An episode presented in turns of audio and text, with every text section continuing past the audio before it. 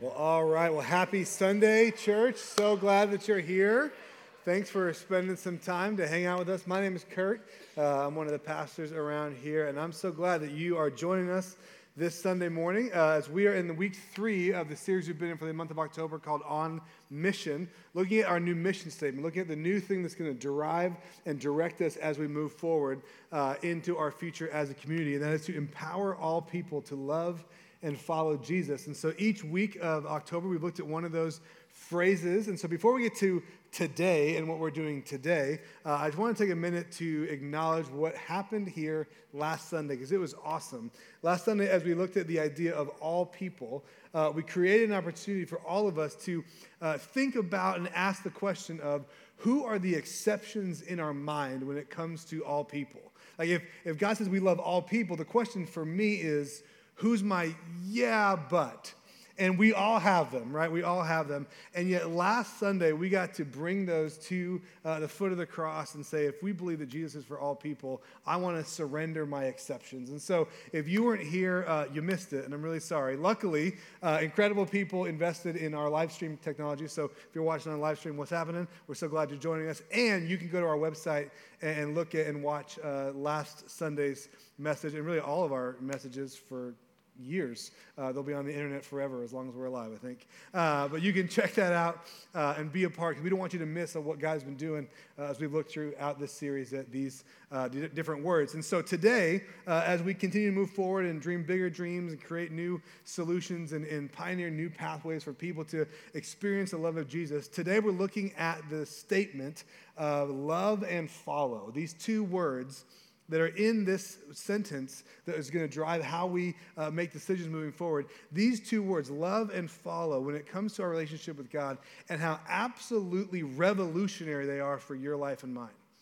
That I don't know about you if you grew up in church like I did, the idea that God is this kind of place where you engage in a relationship, that might be what was normal to you, right? That, that the idea that God has anything to do with love uh, is, is somewhat new, but perhaps that hasn't been your story. Perhaps that hasn't been something you've experienced. But certainly, when Jesus was walking around on the planet in the first century, that was not at all how people understood who God was or what God was about. And so I think it's so important as we look at what the scriptures say, and specifically what Jesus had to say about how do we engage with God that this is going to be as revolutionary today and for our culture as it was for that first century culture uh, that Jesus was walking around on the planet.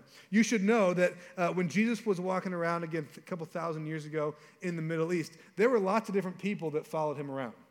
It was actually very common and very normal. Uh, there were certain people that whenever Jesus came to their town, uh, they would show up and they would go see what Jesus had to say and see if he was going to feed everybody this time like they had heard he did last time, you know, see what he was going to heal, or, you know, what he was going to do, any miracles, or like, I'm just excited to see a miracle, you know, and they would show out to, to where Jesus was in their immediate vicinity. But then when he would move on and go to another place, they would go home. Uh, we're going to refer to this group as the groupies. Okay? So there were Jesus' groupies that would show up when he was near them. It was convenient, but then they would go back to their place. There was another group of people that we'll call the followers, and they would actually literally follow Jesus around. Like from town to town, they would go with him. Lazarus was a part of this group before he got sick. Mary Magdalene was a part of this group. They literally would travel with Jesus everywhere he went. Imagine if that was your church experience. Like you had to find where church was like where's waldo but with the pastor? Like it's, it's difficult right? But that's what jesus you know did and, and many other spiritual teachers and rabbis would do. And so there was a group of people about 175 people that actually traveled with him in his entourage and then there was a group of people that we call the apostles that perhaps you've heard of before. These were the inner circle. These were people that Jesus specifically invited to be close to him to implant wisdom and understanding because he was about to empower them to carry on his same message after just three years. Now, if you own your own business or if you're a parent, imagine releasing people to do the thing that you were sent to the planet to do after just three years of investment. Like, I have a three and a half year old daughter. It's like, imagine letting her loose on the world, right? Like, hey, just, you know what? It's time to get a job. Like, you still need to contribute to the family. We've, I've given you all that I can give you. It's time to go. Uh, that would be bad for her and her boss because they would have their hands full because uh, she's a, she's a boss herself. Uh, you know, but that would be that would be kind of what this is like. Imagine handing over your business to, to an apprentice after just three years. I mean, this is a big risk, and we learned the first week of this series that Jesus is actually all about empowering other people. So that's exactly what he did. And so he gave them very specific instructions.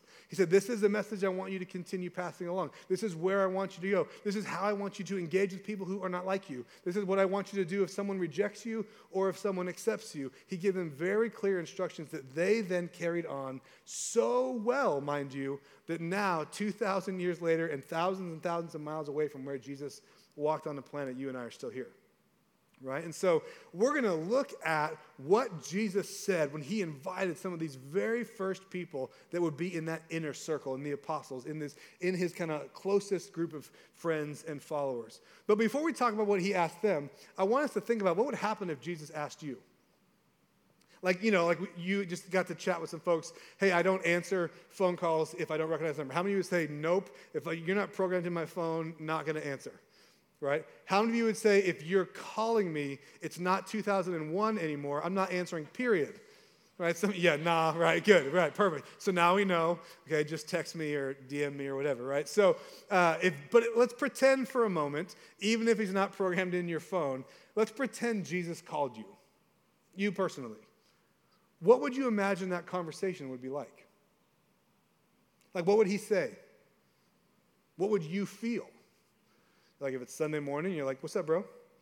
If it's Friday night, you're like, send a voicemail, right? You know, like I don't know what your world might be like. But imagine if Jesus called you. What would that what would he ask? What would he say? I don't know if you ever thought about that. It's often easy to keep Jesus at a distance, but the idea that he would call your cell phone and want to talk to you, ask you a question, invite you to something, that makes it a lot more personal. And that's exactly what he did for some fishermen when he was walking around on the planet 2,000 years ago. And I wonder what they thought when he invited them. Because you and I have all had those experiences where you've been invited to something and it didn't stack up to the invitation. The party's going to be awesome. And it's like, we're the only ones here. You know, this is going to be a great promotion. It's a perfect fit for you. We can't wait to have you step into this new role at the company. And then you get there and you're like, that is not at all the job you promised me.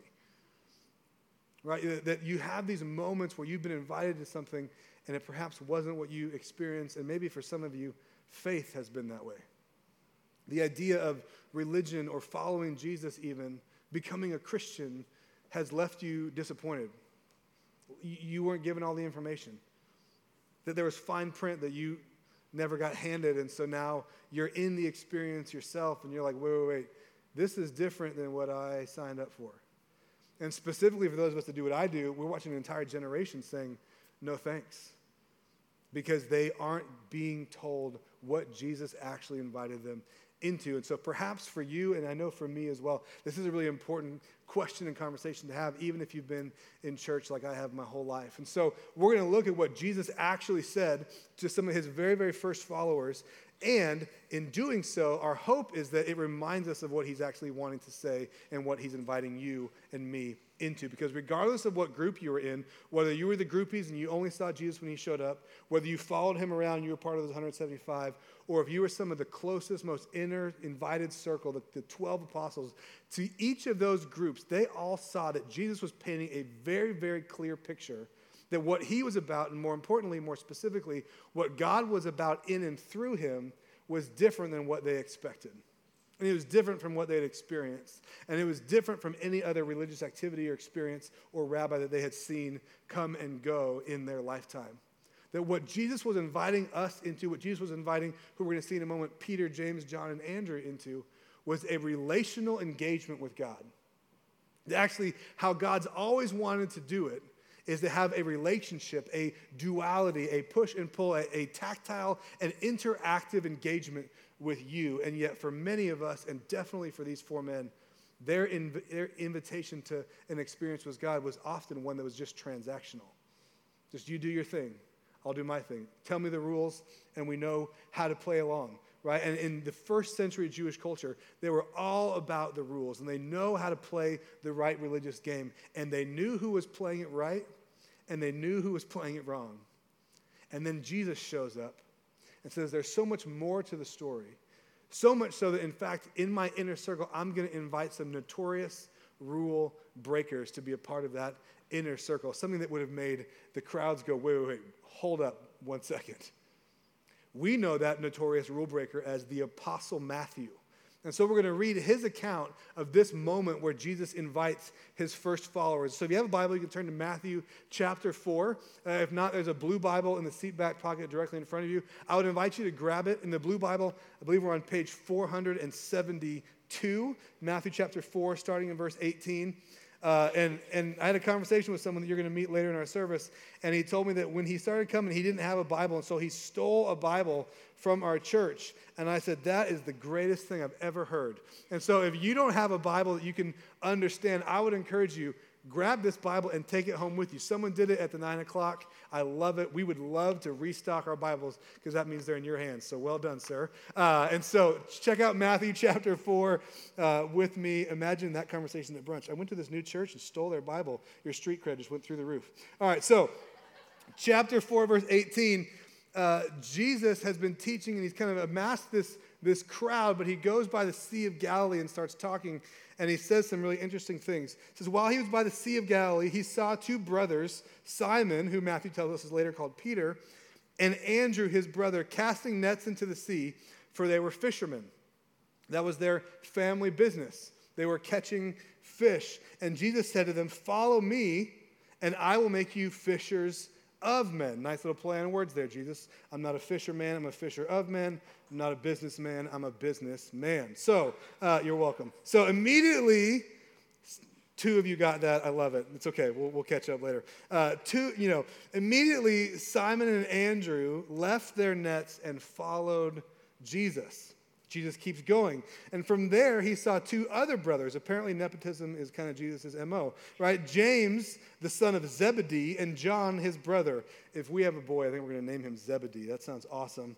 Uh, but that was their dad's name. Just kidding, we're not going to do that. Um, in the boat, he would, they were there with their father Zebedee, mending their nets. Because, see, in Jewish culture, they didn't have rods and reels, they caught fish with nets. And so they would fish all night because the Sea of Galilee it's huge. It's not the Pacific Ocean, but it's pretty large. And so when it gets hot, the fish swim deeper during the day. But when it was cool at night, the fish would rise to the surface and made it a lot easier for them to catch. And so these guys were mending their nets after a hard, intense night's work. So they're almost to the finish line. They're, they're ready to go home, kick their feet up, and have a drink. Like that's kind of where they are in their process, mending their nets with their father in the boat. And Jesus says, Come and follow me. And immediately they left the boat and their father and followed him. Like, this isn't like super spiritual. This is just irresponsible. Like, poor Zebedee's just hanging out by himself. He's like, what? Uh, guys, wait up, come back, right? And so, this is this moment where Jesus invites people to follow him. Now, on the surface, that might feel very mundane. Like, like, so what's, what's the big deal? You have to understand that the context, the reason that these young men had been fishing in the first place is because they went into the family business because they had been passed up previously. The, the, the highest regard for young Jewish boys in the first century, again, they're living in a, in a granted Roman occupied, but they're living in a theocratic government you know, system where the highest value for them, the highest aspirational for them with their life is to go follow and be the apprentice of a traveling rabbi all the best Jewish boys were chosen already. And so Simon, who we know as the Apostle Peter, James and John, Andrew, all these brothers, they went into the family business and became fishermen because they thought no one wanted them. And so when Jesus says, Come follow me, that's why they're quick to jump and even leave what had been their normal life, which we're going to come back to in a minute, and see what is important, they leave that to go follow Jesus, that they know nothing about him and he seems to know nothing about them. And I don't know if you've ever had that moment where you feel like there's an invitation, there's something you got to do in your life. There's something that Jesus is calling you to, and you don't know what to expect. I mean, that is the question that these boys would experience. When Jesus called you, what did he call you to? When Jesus called you, what did he call you to? And, he, and this, this phrase, follow me, is brand new in this time. brand new in this cultural context, to come and follow Jesus, given the fact that they had already found their life's work. And I remember as a kid, again, like I said, growing up in church, I would hear this passage taught on, and people would use it as a, you know, pretty high guilt motivator, right? Like, look, they left everything and jumped to follow Jesus. And so you should do the same thing. If Jesus isn't Lord of all, then he's not Lord at all. I'm like, uh, can I like finish high school first? Like that would be great. Uh, my dad would really appreciate it. Uh, you know, but we have this moment where we can feel like I don't have that kind of faith.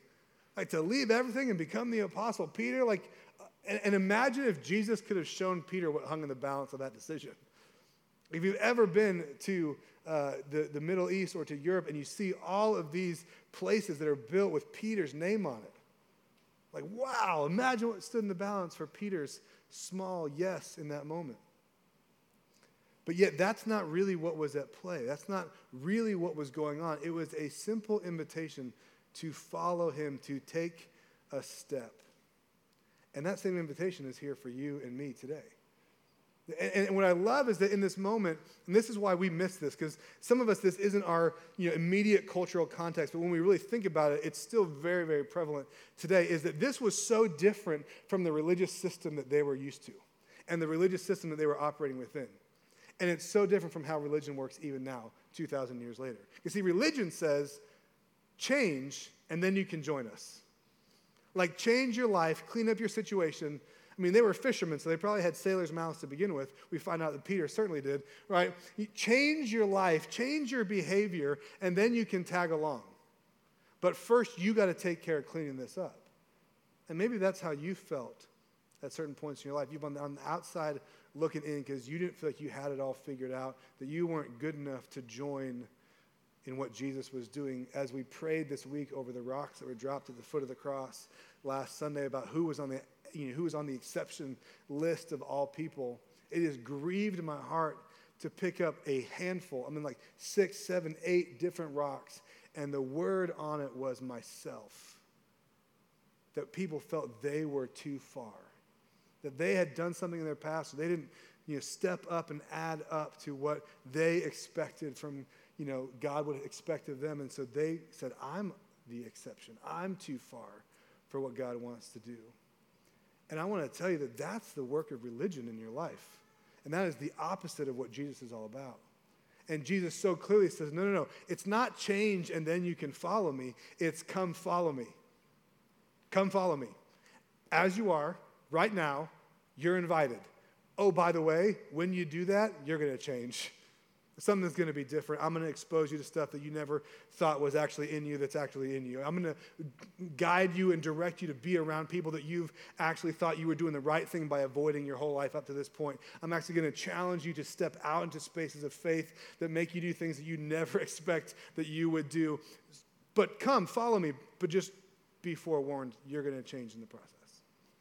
That's actually what Jesus, and that is revolutionary and upside down, inside out compared to what religion was telling these four men and compared to what religion tells you and me. And so when Jesus says, Come and follow me, it's this open handed invitation saying, I'm taking all the risk and you're getting all the reward. I'm taking all the risk of, Kurt, your life that's not all put together, that's not all figured out. I want you to still come and be a part. And the person that's writing this down for us to understand is Matthew, the one that everyone was shocked that he would have been invited to even remotely be in, included in what Jesus was doing, much less in his inner circle. Because this is what is so powerful about loving and following Jesus. And, and, and you know that this is true in your life as well. When you follow something, when you run after something, when you love something, it changes you. We, we were huddling up with our volunteers before the nine o'clock service, I had them ask someone that was next to them, hey, when was a time in your life when your love for something changed how you behaved?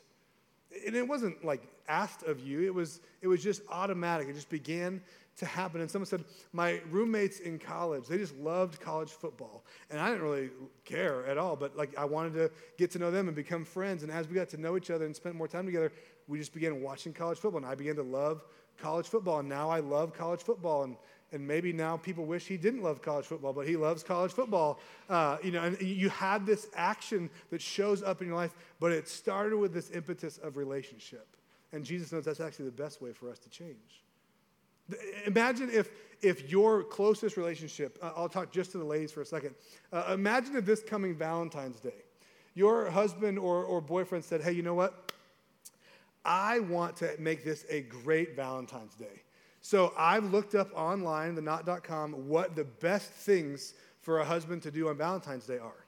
And I'm just going to check off those lists. So I got you some flowers. Here's some flowers. I got you chocolates. Here's some chocolates. I bought you jewelry because I'm a good husband. Here's some jewelry. I got you a Lexus with a big bow on top because that's what I saw on the internet. Here you go. And you're like, that sounds great. Uh, I, I, booked dinner. Uh, we're going to see a movie, and then we're going to do other Valentine's uh, Day related activities after that. Uh, and it's going to be a great Valentine's Day. You're welcome. I fulfilled my obligation to you. Imagine how you would feel in that moment you're like, that's not what we're going to do on Valentine's Day. Or maybe perhaps you're like, that's what Valentine's Day was last year and it was awful. Uh, I hope that wasn't your Valentine's Day. There's something that happens when someone says, Here, I've done what is obligated for me to do for you, that loses all credibility in our life. You don't, you don't want it. When someone says, Here, I, I found the list, I checked all the boxes, you're welcome. Something in you is like, Gosh, I, save it. Like, I wish you would have done nothing instead. And that's actually what God says. That's actually what God says about our relationship with Him. Because for many of us, that experience, that fictitious story about Valentine's Day, is how many times, for me and maybe for you as well, I approach my relationship with God. Hey, God, here's what I've heard needs to happen. I got to go to church like every other month or at least Christmas and Easter. Got it hey, you know, I gotta, I gotta spend some time with certain kinds of people, and I'm supposed to not spend time with these people. I can do that. Uh, I was supposed to give money occasionally when, you know, to appease my guilt. Got it. Can do that. Oh, I, I gotta spend, I gotta read the Bible. Cool. They said I could steal a Bible from church. I'll do that. Uh, uh, you know, there, there's these things that we can do. It's, hey, it's, I read the list. I fulfilled my obligation. I'm done. You're welcome. And, and if we're not careful, we can approach our relationship with God and look to Him and be like, I fulfilled my obligation to you. You are welcome. And there's often that that space can creep into our soul. I know it can for me. And yet, what Jesus says is so different. He says, No, no, no. I want you to come and follow me. I want you to grow in a relationship of love with me. And that is brand new for them, and if we're honest, for some of us. That, that we can approach church, we can approach our time with the Lord, we can approach worship, we can approach serving, giving, any of these things that Jesus so clearly invites all of us to do. As if it was like only for the super spiritual ones or only when we have to pay God back for something. Hey, spring break was awesome. I really should start giving hey, I need to read my Bible now because what I was reading the other day was not so good. Hey, I should go to church because that date, I shouldn't have gone on it. Like, we all can have these moments where we think, you know, we're paying God back. It's like, you're welcome, God. But in fact, what Jesus is inviting all of us into is to take small, simple steps to simply walk in His direction from wherever it is that you are and let Him change us.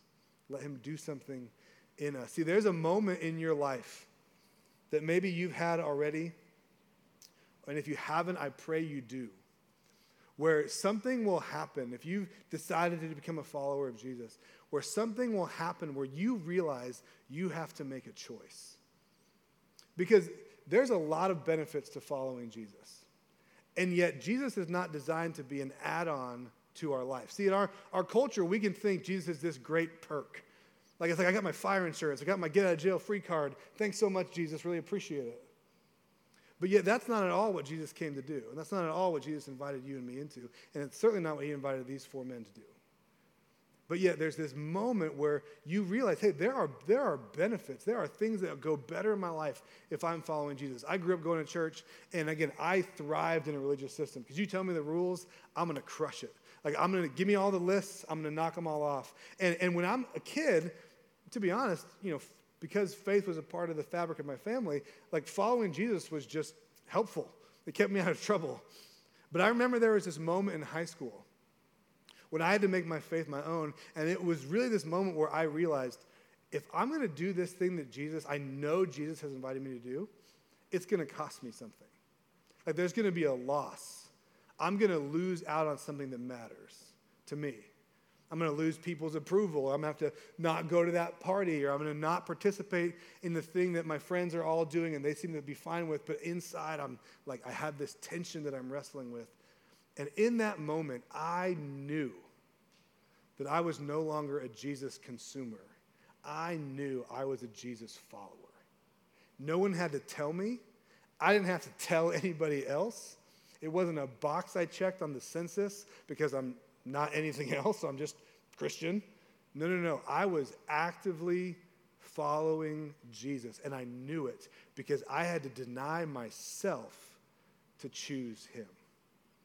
And in that moment, when that, when that shift happened in my life, and in every moment since when that shift has had to happen in my life, I was so clearly confident that I was actually following Jesus. And as your pastor, I pray that you have that moment regularly where you have to say, man, this is actually going to ask, take, cost something of me to do this following Jesus thing. That it actually isn't always easy. It isn't even always what I envisioned. Because in that moment, you recognize I'm no longer just a fan or a groupie or a Jesus consumer. I'm actually following. See, the reality is, is that God's love is free, it's going to cost you nothing. But following Jesus will cost you something. See, God's love is free, it costs you nothing. It's not cheap, it costs Jesus a lot. He gave his life so that you and I could be in a relationship with God that was defined by love and not by fear. So God's love is free, it costs you nothing. But following Jesus eventually will cost you something. It will cost you something. There will be a moment when you have to make a choice. And it will feel almost like a moral imperative for you. For some of you, that, that choice, that moment, this is real time for you. Like this is, this is right now in your life. Like there's, there's an offer in your inbox that you have to ask yourself a really hard question. Or maybe there's a text on your phone or a message in your DMs that you know if, if to follow Jesus, you just need to not call her back or to delete that message. For some of you, there's a space where you've been holding on to comfort and convenience and you know it. And it's not even sinful, but it's just missing out on what Jesus has invited you into. And this idea of following, the idea of going the way of Jesus, is never to be defined by obligation. Because when you begin to see that cost, that thing that you might lose in light of what you've gained by following Jesus in eternity, it really doesn't even matter anymore. See, when, when, when I think about you and I think about people in general, when I'm focused on me, I get real self conscious, I'll be honest with you. You're like, that's weird. You like stand on stage and talk for a living. It's true, right? But I, I get really nervous about what you think. Do they like it? I'm reading your faces even as I'm talking right now, and you're giving me nothing. But that's okay. Uh, you know, like, and, and, and I can get locked up in what do people think about me. But when I'm level set on what Jesus has said is true, and when I'm clear on what he's invited me to do, it doesn't really matter what you think. And those are when I'm in my best, truest spaces, and I know that. That that's the best life I can live is when I'm so clear of what God has said is true about me that I don't worry about what you have to say. That I'm so clear about what God has said is important that I don't worry about what the bank account says. That I'm so clear about what God has said is important that I'm not as concerned about whether or not y'all think I'm crazy in the front row worshiping with my hands in the air because I know what Jesus has saved me from and he deserves everything I got. And so I don't mind moving my schedule around, moving my finances around, moving my priorities around because I want to prioritize the one who prioritized me. And that's what it means to love and follow Jesus. The other day, uh, my three and a half year old w- was, we were playing and I was watching the kids and Katie was out uh, doing some stuff. And, you know, if, you, if you're a parent of young kids, you know that silence is almost always bad, right? Uh, and so I had one of those moments where I was playing with Leighton and we were building trains or something that he's into right now, I'm sure. Uh, and I realized I haven't seen or heard Selah in about what felt like six years, but it was probably about 10 minutes. Uh, and then all of a sudden I hear her upstairs. She said, Dad! I'm like, yeah, baby, you okay? And she's like, never mind, I'm coming down. And I'm like, uh oh, right? You have that, that moment, like, what is it to be like? And she comes downstairs to the main floor of our house and she's like, come with me, follow me. And she like grabs me and Leighton by the hand and starts like leaning like she's pulling us up. And, you know, I'm, I'm 220 pounds and she's probably 20. And so she didn't really have a chance. But I'm like, I'll, I'll come with you. And, and you have this moment again, like where you, you do things that someone that you love asks you to do, right? And so I went upstairs with my daughter.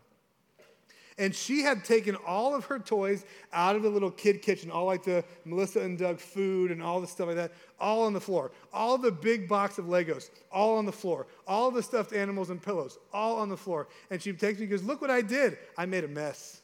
And, I did, and I'm like, You sure did. Yep, guess who's going to clean that up? Probably dad. You know, like, yeah, you know, had that moment, right? And then she goes, But you know what I learned? I'm like, What? So I'm going to build a Lego tower.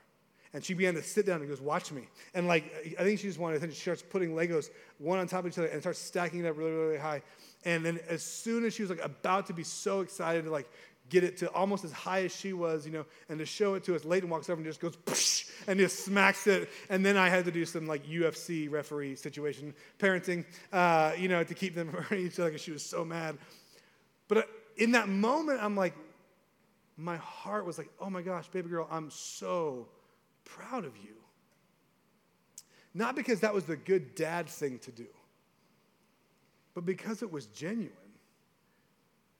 Like, it was easy for me to go up the stairs when she said, Come follow me, because I love her.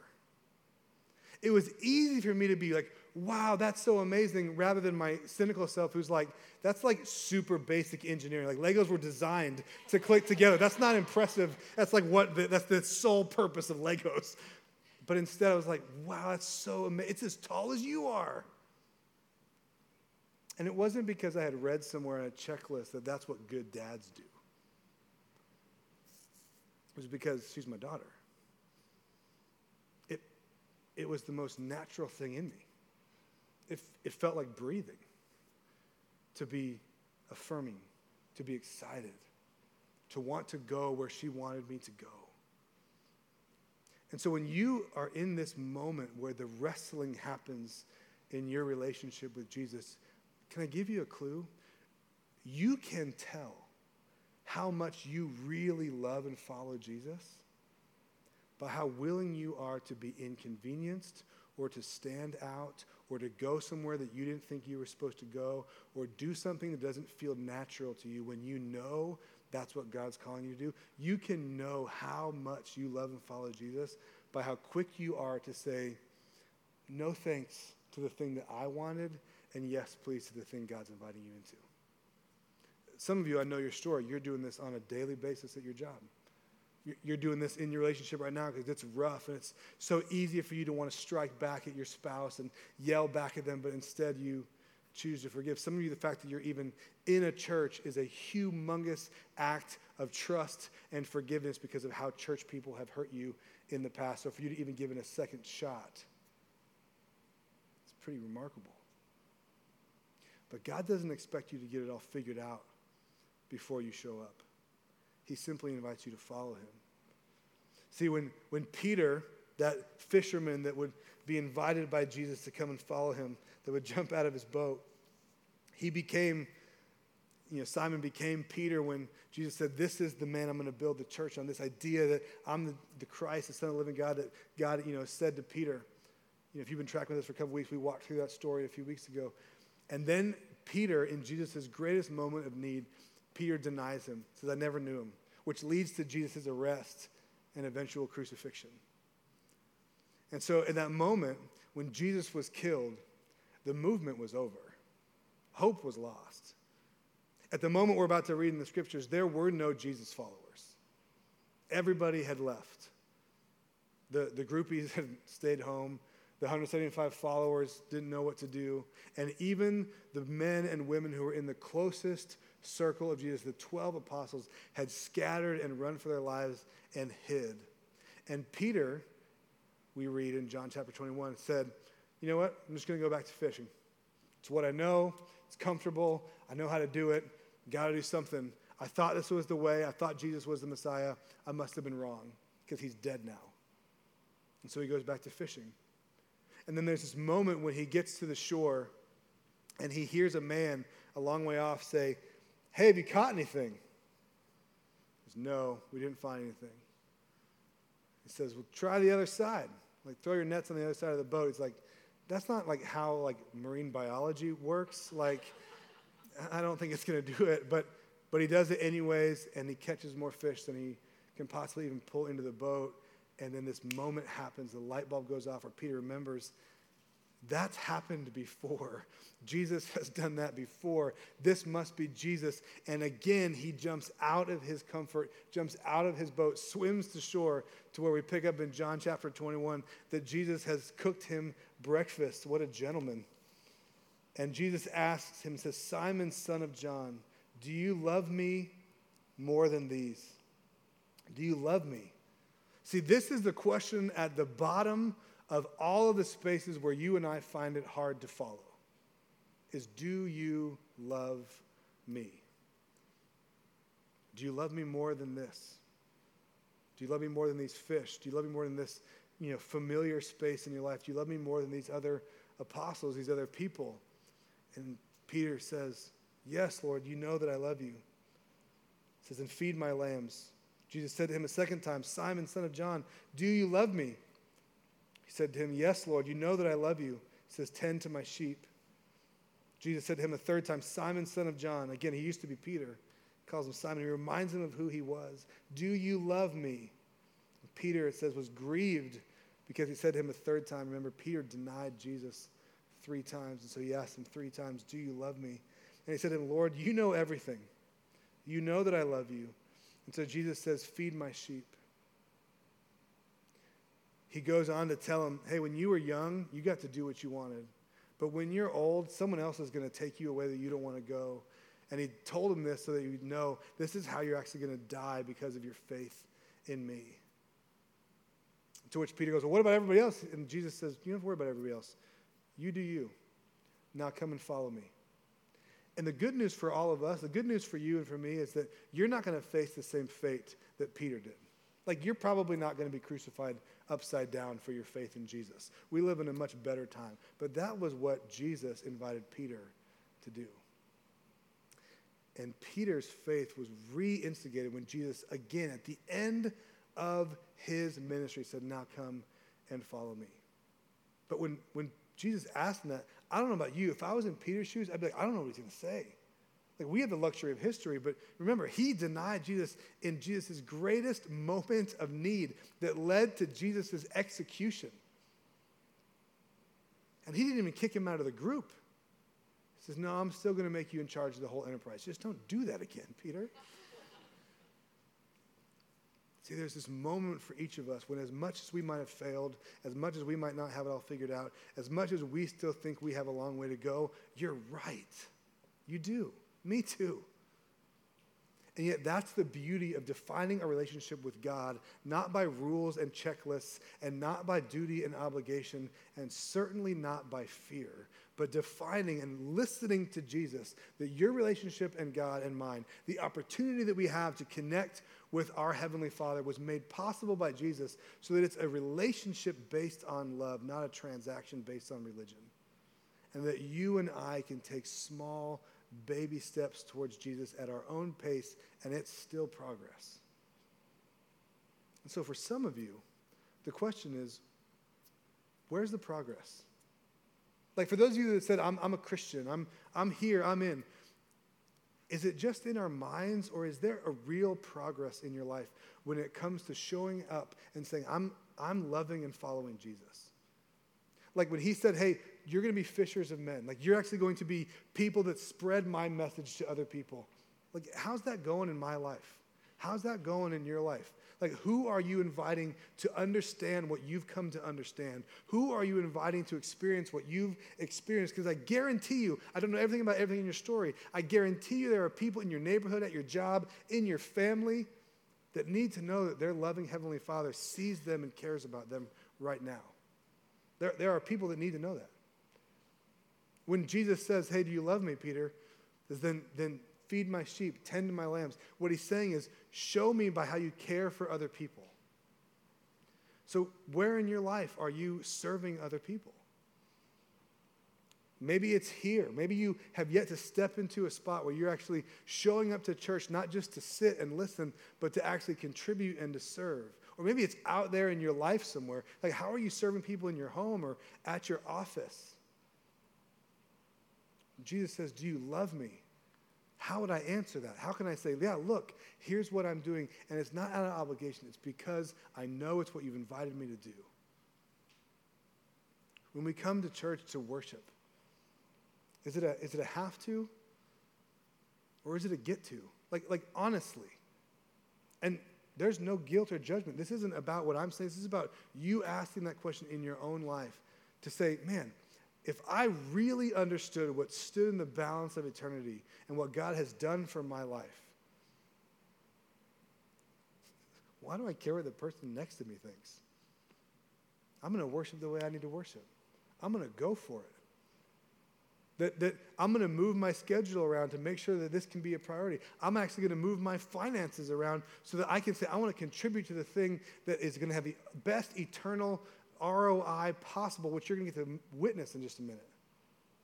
There's nothing else I could spend my money on that's more important than that. Like when we have those moments where we go, this is actually going to move something in my life, there's power there. And that's the invitation that Jesus would give to you if he were to call you. That's what he would say.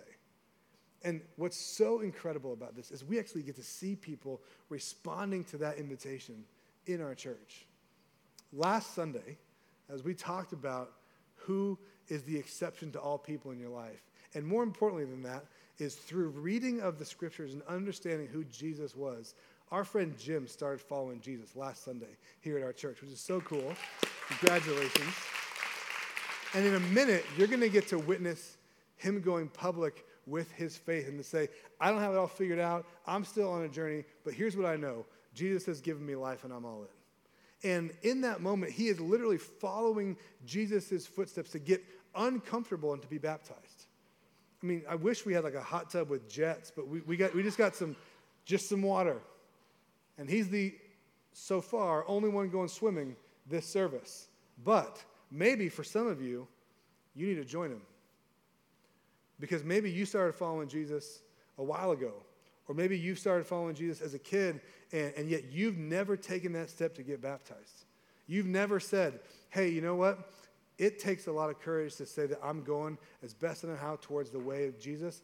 And this is how you can communicate that to your church family that loves you. And it's not an oblig- obligatory thing, it's not a religious duty. It's a celebration that we that say, we're with you and for you. And maybe you've never taken that step. And maybe today's your day. And maybe you didn't come prepared. And maybe you're like, wait, I don't, how? We have a shirt in your size. We have shorts in your size. We even have underwear and hair products because we want to make it as simple as possible for you to do what God's invited you to do. Because we care so deeply that we're not just a spiritual club that we come and sit and face one direction one day a week, but that we are people that are actively, as best we know how, taking steps towards Jesus. And so, if as a team we can remove any barrier, it's not because we like church. Like, we actually don't care a whole lot about the organizational church. And that's job specific for us. We, we care about you, we care about people.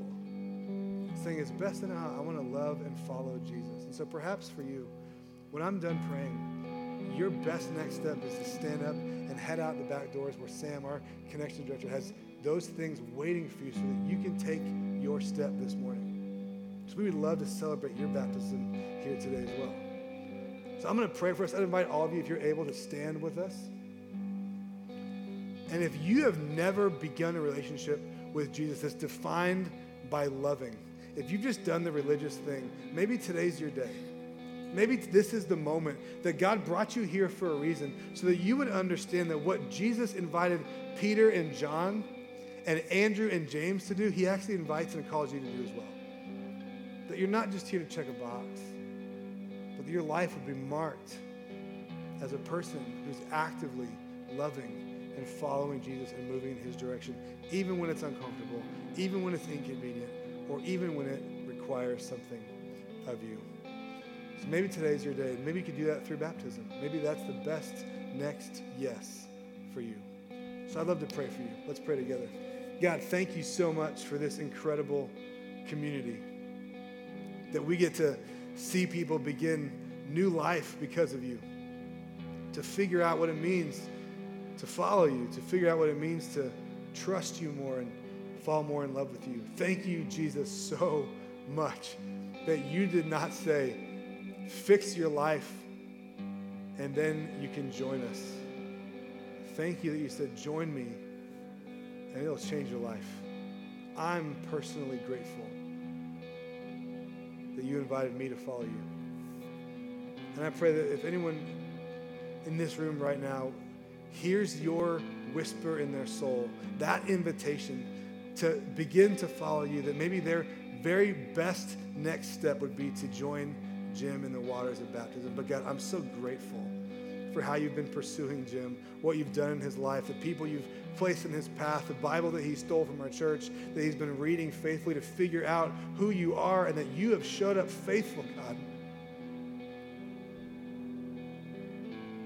And that he's simply responding to your faithfulness with obedience of his own. So, God, we celebrate that you are on the move in our community. It's in your name we pray. Amen.